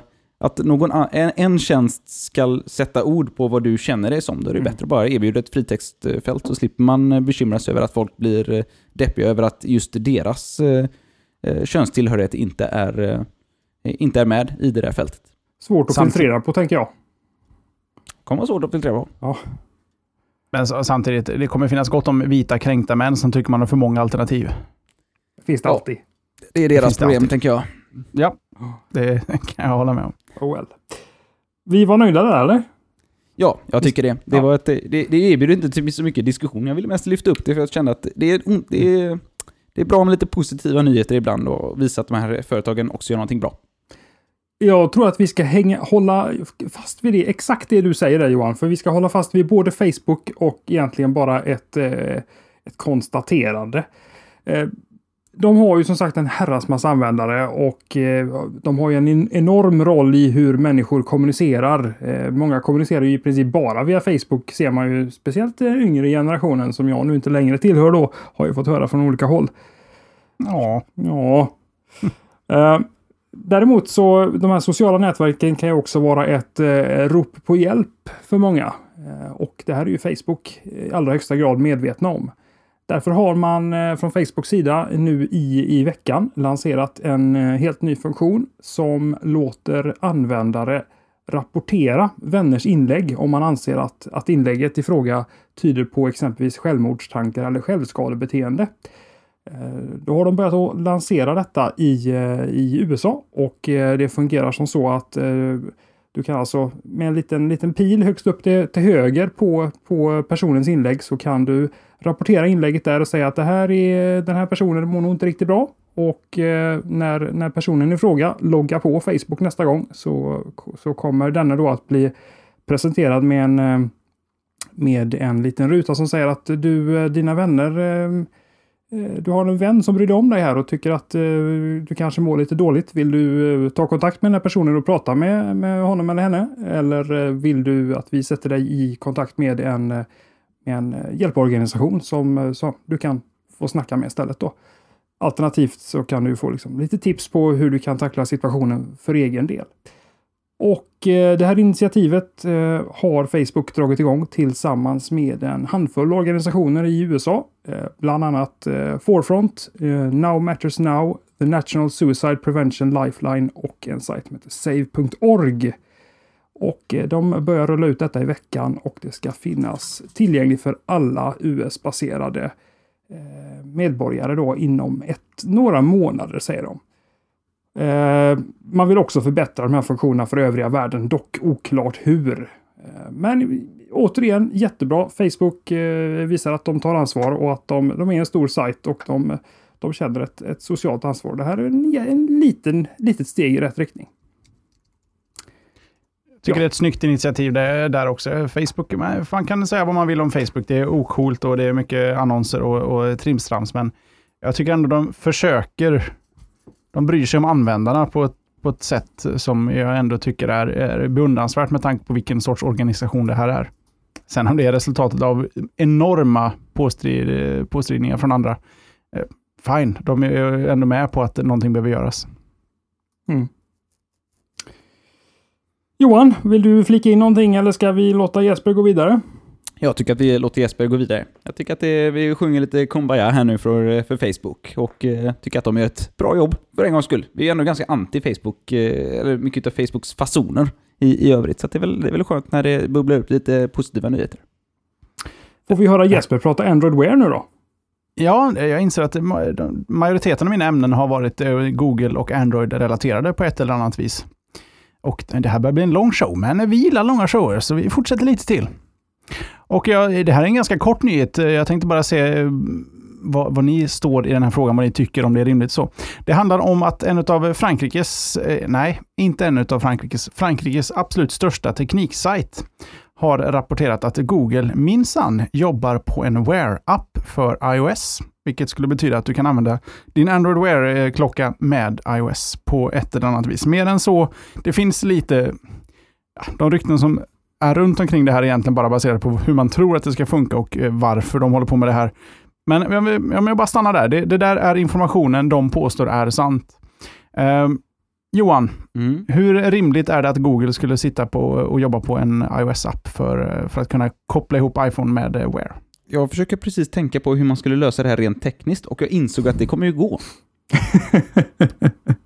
Det är ju inte alls omöjligt för dem att göra det med, med nuvarande eh, iPhone-API, utan det är ju då får man bara se till att, att para det med eh, några Bluetooth Low Energy-API och så skicka lite push-notiser med lite custom, custom-grejer som pushas ut till den här, tele, till den här klockan sen. Eh, så att rent tekniskt så kommer det väl gå att lösa och jag vet inte, alltså Googles hela filosofi brukar ju vara att erbjuda sina produkter där folk är villiga att använda deras produkter. Och, eh, och jag, jag tror att det är många iOS-användare som kan eh, tänka sig att använda en Android Wear om, om det börjar ta fart. Så varför inte? Magnus? Definitivt. Jag är helt övertygad. Eh, sen hur lång tid det tar.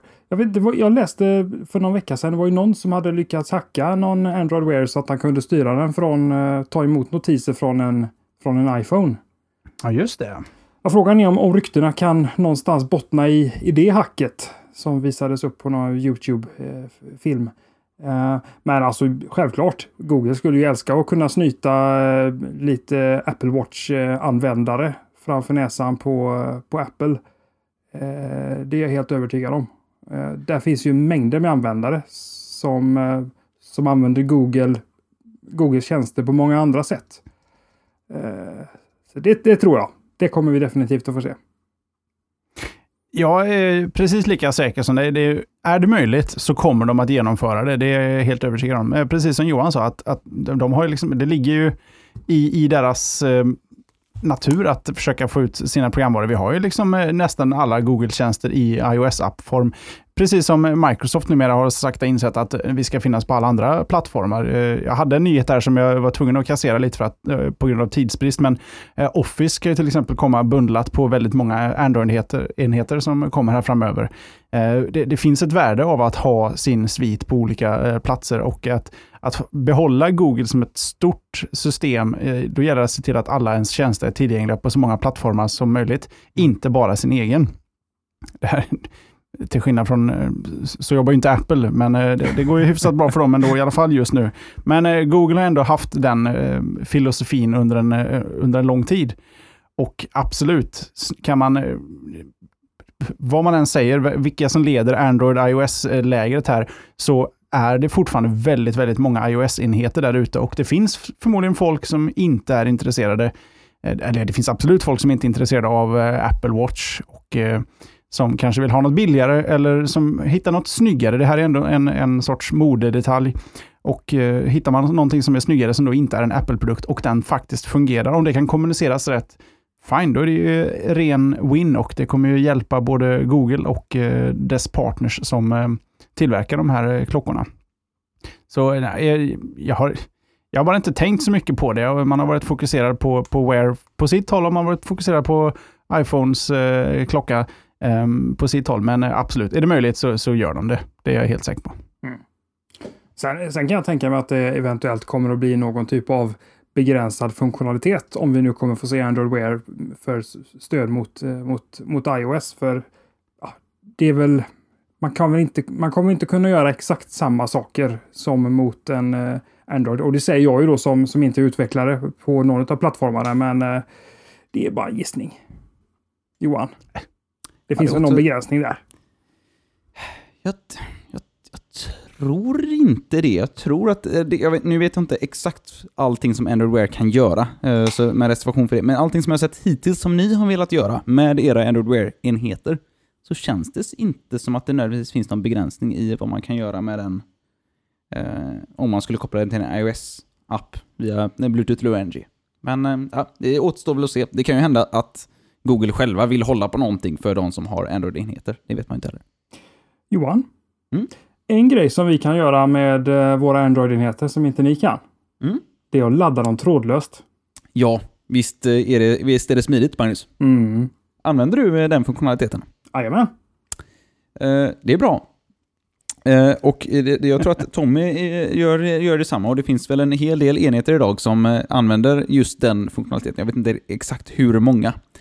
Men det som alla hoppades på, det är ju att den här typen av funktionalitet ska byggas in i möbler. Och nu kan man sluta hoppas, äntligen! För det är så att eh, vårt eget, eh, vårt eget är väl synd att säga för de är ju inte riktigt eh, ett svenskt företag längre, men IKEA i alla fall släpper möbler, eller tänk, planerar att släppa möbler. De har släppt vilka möbler de ska släppa, men eh, de, har, de finns inte ute att köpa än. Med inbyggd trådlös laddning med den här, eh, uttalas det KI-standarden? QI-standarden? Jag antar det.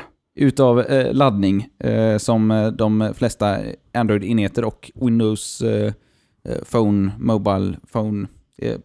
De flesta Nokia av modernare snitt har väl stöd för Key också. ja, precis. Det var det jag ville komma fram till. Lumia. Lumia-telefonerna. Och alltså, det, det ser ju riktigt trevligt ut. Och det, för mig så skulle det ju vara en sån sak som får det här att slå igenom på riktigt. För att jag, jag, ja, nu känner jag ju dig då Magnus och Tommy. Och ni är ju ganska nördiga i, i min bekantskapskrets. Men jag har liksom inte riktigt sett någon annan utanför min nördsfär som, eh, som har använt sig utav trådlös laddning. Utan alla kopplar fortfarande in sin eh, micro-USB eller sin lightning-kabel och i micro-USBs fall så vänder man på den tre gånger innan den fastnar. Eh, som, som, som vanligt USB-fall.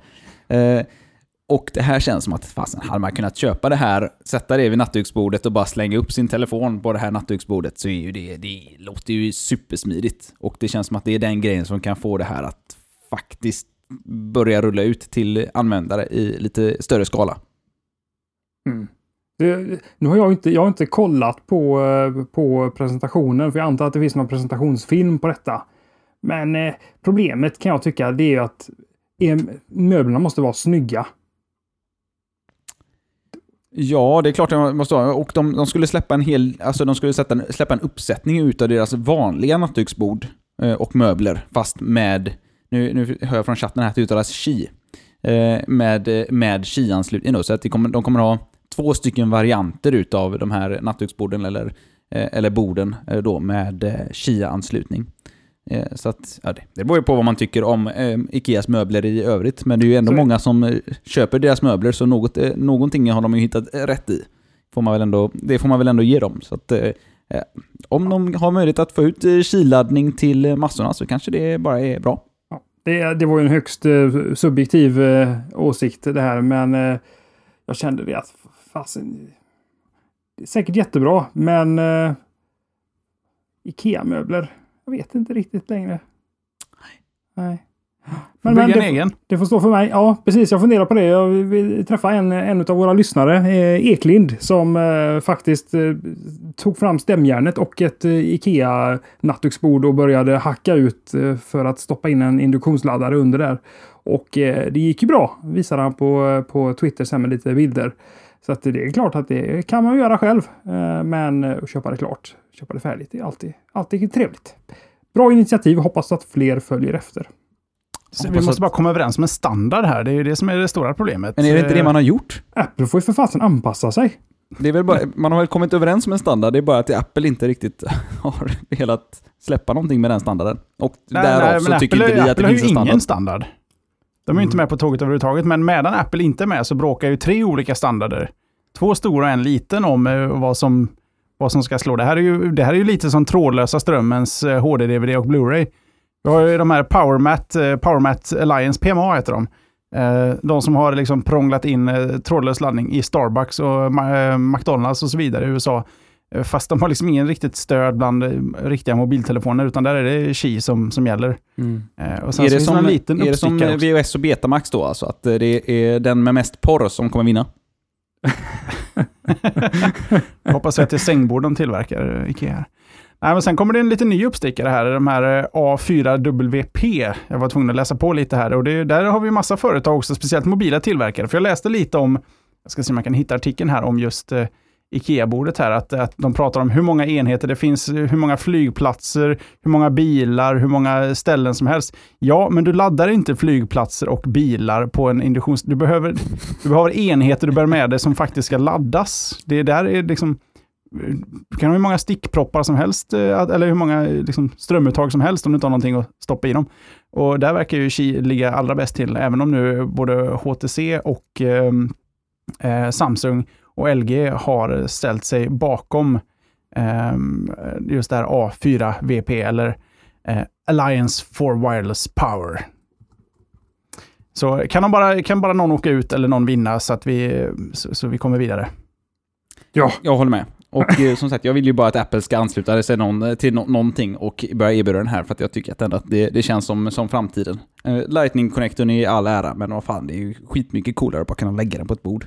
Man dör lite inombords varje kväll. Man går och lägger sig ner och så böjer man sig ner och le- rotar fram den här sladden under sängen och drar upp den. Ah, Trådlös laddning. Det är synd att de är så fula de här möblerna. De har visat det här stora jättekrysset som någon sorts måltavla för din mm. skuddmissil som är på väg. Ja, Kunde de ha det, skippat. Låt mig bara lä- lägga den var som helst på bordet. ja, det var faktiskt lite... Ja, det kändes lite, B, lite B. Det får jag hålla med om.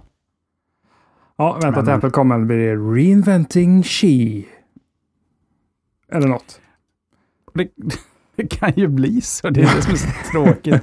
Men det, alltså, det är ju med alla sådana här prylar som är så uppenbart mycket bättre än tidigare. För att det här, alla kommer ju se det här som en fördel, att du kan ha trådlös laddning. Men om ingen vet om att det här ens finns och att folk inte faktiskt använder det, så finns det ju en öppning för ett företag som säger att fan, det här finns, vi gör det här nu. Folk tycker att det här är skitbra och ni kommer tycka det är skitbra. Prångla ut med de här pengarna nu så kommer, vi, kommer det allting bli superbra, era liv kommer bli bättre. Här har vi gjort en reklamfilm där det finns massa lyckliga människor. Titta på den. Kanon. Alla är glada. Ja, men det så, om ingen gör det så är det ju, ja, då finns det ju Vi kan, prata, vi kan prata hur länge som helst om, eh, om Qi och trådlös ladd- laddning. Om allt, det mesta. Nu ska vi gå vidare och vi ska prata om någonting helt annat. Vi ska prata om eh, sp- grafikmotorer eller spelmotorer.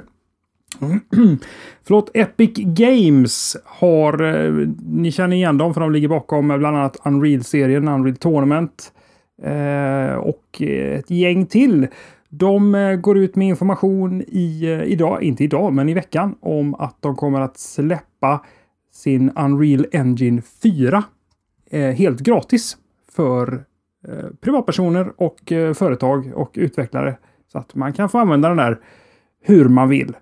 Uh, eh, den här Unreal eh, Engine har ju varit med rätt länge. Den ligger bakom då, bland de, förutom de spel jag nämnde i början, även Bioshock, eh, Gears of War, eh, men även tredjepersons shooters som Splinter Cell och även MMORPG-spelet Vanguard, bland andra. Men, som sagt, Epic har redan... Och Hatred. Hatred, just det, det pratar vi om, men där vill de inte ens ha loggan med. Nej, just det. Nej. Eh, det här kommer bita dem lite grann i, i, eh, i rumpan då kan vi konstatera. Därför att för ungefär ett år sedan så bestämde sig Epic Games för att skära ner sin intäktsandel gentemot spel och programutvecklare. För att liksom attrahera mindre studios att eh, börja utveckla med Epic eh, Unreal Engine. Och nu tar man detta ett steg längre. Så deras CEO Tim Sweeney, han meddelade då häromdagen att nu är den helt gratis och eh, från att tidigare då ha kostat 19 dollar per månad i någon typ av abonnemangskostnad då om du vill utveckla motorn. Eh, även fortsättningsvis kommer Epic att plocka in en del av vinsten på försäljning på de spel eller appar som, som utvecklas med den här motorn. Och eh, det rör sig nu då om 5% på alla vinster över 3000 dollar. Tidigare så eh, vill de ha 25 procent av alla vinster om du sålde för över 50 000 dollar. Så att du har en, du har en lägre tröskel tills dess att du behöver börja betala eh, till Epic för att du använder den här motorn. Men du behöver bara betala 5 då. Eh, och det här kommer ju som sagt att attrahera mindre utvecklare i e ju tanken. Så att vem som helst kan gå in på, på Epics hemsida, plocka hem den här motorn och börja och labba och leka. Men eh, släpper ni någonting så eh, vet ni det att eh, när ni väl har sålt för 3000 dollar så ska, kommer Epic där och är lite gnidna och så ska de ha de här 5 procenten då. De eh, meddelar också att alla uppdateringar som eventuellt kommer till Unreal Engine 4 kommer eh, att bli gratis. Då. Spännande eh, idé tycker jag, som som sagt gynnar de här lite mindre. Och Eh, min fråga egentligen, eh, fråga och fråga. Eh, vad känner ni? Johan, har du några tankar kring det här spontant? Du gillar ju de här små indie-studiorna. Ja, absolut. Jag tror att det här kan vara bra för, för många. Och de, jag tror att Unity har väl tagit en hel del utav utav den marknaden där man som, som indieutvecklare, som liten utvecklare, som enstaka person bara vill komma igång och experimentera lite grann. Och jag tror att Unity har, vunnit, har vunnit mycket på det, för att det är enkelt att komma igång, det är billigt, eh, rent av gratis. Och sen så fortsätter man liksom på det. Man kanske blir anställd utav någon och då tar man ju med sig eh, Unity in på den arbetsplatsen för att man vet om det. Eller så använder de redan Unity och det blir fler och fler som använder Unity. Så jag tror att det här är ett eh, rent och skärt svar bara på att vi, vi behöver bli mer konkurrenskraftiga när det, kommer till, eh, när det kommer till prissättning och se till att det blir tillgängligt för fler utvecklare. Och jag är ju alltid för att fler ska kunna utveckla spel. Jag tycker att eh, spelmediet som sådan blir ju intressantare ju fler människor som får möjlighet att uttrycka sina tankar och idéer kring spel och vad man kan eh, använda eh, spelmediet till. Så att, eh, ja, nej, jag kan, jag kan inte säga något annat än positiva saker kring det här. Så, eh, förutom om, det, om spelet heter Hatred då, som vi har diskuterat tidigare. Jag sa väl redan då att jag var för att man ska få uttrycka vad som helst och göra sina egna spel utan problem och att det inte ska finnas några hämningar. Sen så tycker jag inte att alla, eh, alla, att alla butiker bör sälja alla spel om man inte tycker att man kan stå bakom det spelet som man säljer. Nej, så sa du faktiskt. Det är helt rätt. Så att det, jag, jag har inga problem med att man gör de spelen som man vill. Jag tycker att spelmediet har en unik chans i världen att erbjuda en möjlighet att sätta sig in i hur andra personer tänker och hur andra personer, personer upplever sin värld eh, genom de beslut som man själv behöver ta. Som, och det är på ett sätt som inte film eller böcker kan göra. Eh, och eh, om fler personer har eh, känslor att förmedla så tycker jag det bara är, är bra. Jesper, kommer vi få se, se fler företag som följer efter eh, Epic här med, med sina spelmotorer, tror du?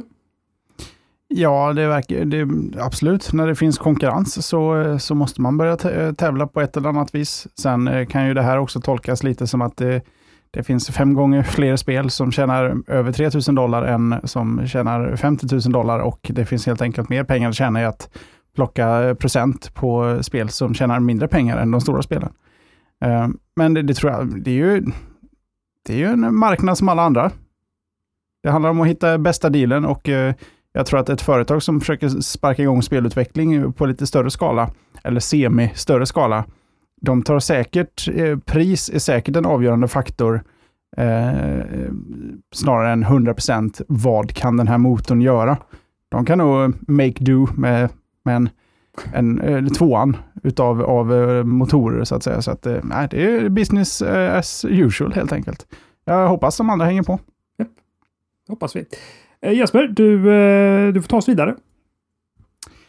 Eh, ja, alltså nu börjar det bli en riktigt, riktigt lång show här. Alltså. Jag tror jag sparar på den, för jag tror den kan vara eh, lite för lång att diskutera just idag. Mm. Och den har ju egentligen inget nyhetsvärde i och med att ingenting har hänt. Nej, det är sant. Ska, Det... ska, vi, kan, vi kan ju säga Nej, att men VR och smartwatches har ju inte hänt heller. Nej, det är väl i och för sig sant, men det, det finns ju faktiskt produkter. Här är ju bara någon som har sagt något. Någon har sagt någonting. Ja, det är han som teasar driver avdelningen visserligen. Men eh, oj vad vi teasade. Ja, men vi skippar den och så tar vi den eh, när produkten är lanserad då. Ja, Det tycker jag. Eller nästa vecka. jag klämmer en liten, eh, liten snabbis här på slutet bara innan vi stänger butiken för idag. Google eh, Google Now läste jag nu, men det var ju helt fel. Google Music. Google Music. Eh, Tommy kör Google Music och eh, jag har kört det ett tag. Eh, där låter man ju användaren ladda upp 20 000 låtar till Googles egna moln för att komplettera det biblioteket som, som Google Play Music har. Eh, och det är jättebra om man har mycket olistad musik, eh, obskyra gamla punkband eller vad det nu må vara. Så kan man alltså trycka upp det i molnet där och eh, komplettera sina spellistor med det.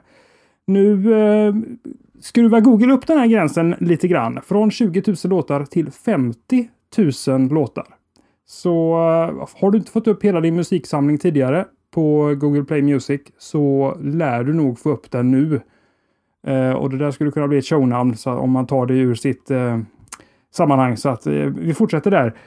Um, ja, det är väl egentligen inte så mycket att snacka om. En liten quickie. 50 000 låtar Google Play. Så har ni inte testat det så gör det. Det kostar ingenting. Eh, det kostar bara om ni ska ha abonnemanget med hela, med hela Play-tjänsten. Och då är det ju motsvarande Spotify kan man säga. Något billigare. Men att trycka upp 50 000 låtar kostar ingenting. Jesper, har du 50 000 låtar? Nej, jag har 12 000 låtar som jag inte lyssnar på. Då kan Ja, du lägga dem där för lagring liksom.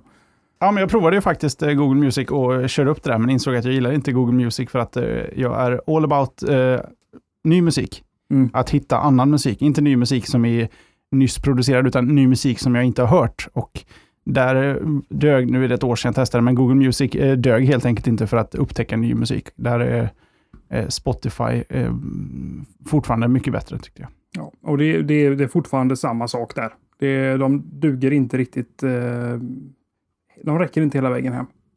Det är ju lite tråkigt. Det är lite som att starta världens största videobutik och så lägger man alla filmer i en stor jättebytta, en stor pool.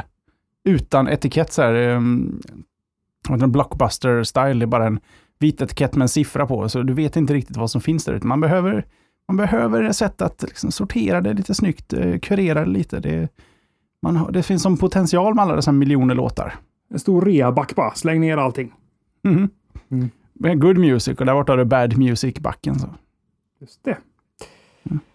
Ja, är vi nöjda så pojkar? eller? Det var en lång show idag.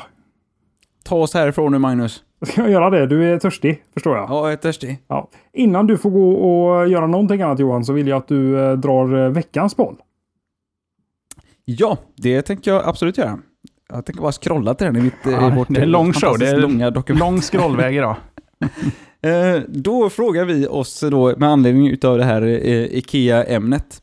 Eh, om du idag äger en telefon med trådlös laddning, det behöver inte vara killaddning då, men någon slags trådlös laddning och kanske också om man, jag vet inte, nej, inte ens om man använder det, utan det är så här, äger du det, vet du om att du har det och kanske antar att vet man om att man äger det och lyssnar på Slashat så använder man troligtvis också den trådlösa laddningen. Eh, och de klassiska alternativen är ju som alltid eh, absolut och absolut inte. Så att eh, in på slashat.se, rösta.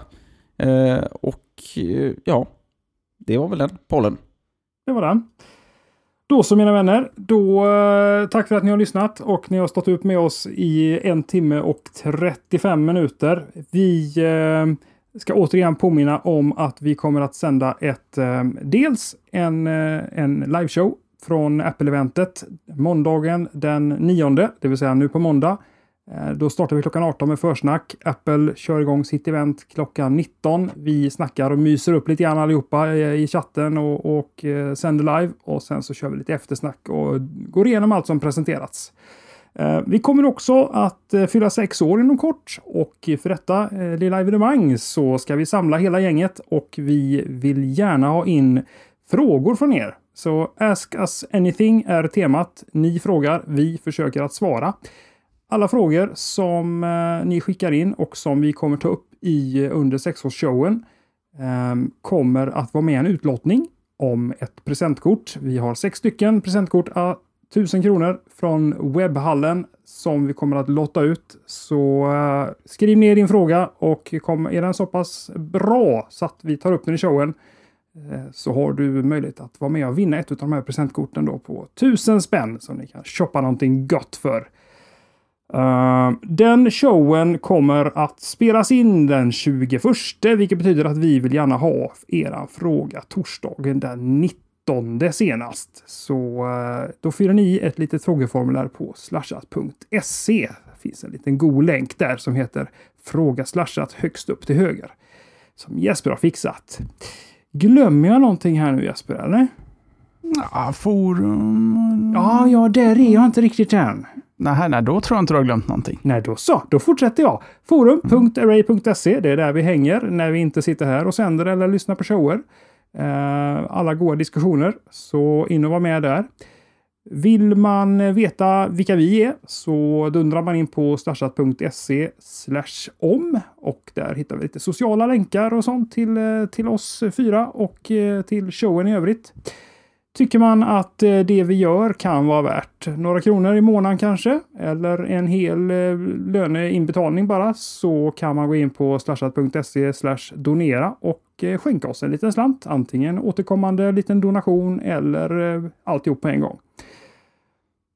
Och med det så tror jag att avsnitt 311 faktiskt är till ända. Ett epic långt avsnitt och eh, jag hoppas att vi hörs igen nästa vecka för en ordinarie show på tisdag och den här livesändningen från Öppet Eventet på måndag. Det kommer bli awesome. Ha det gott! Tjena!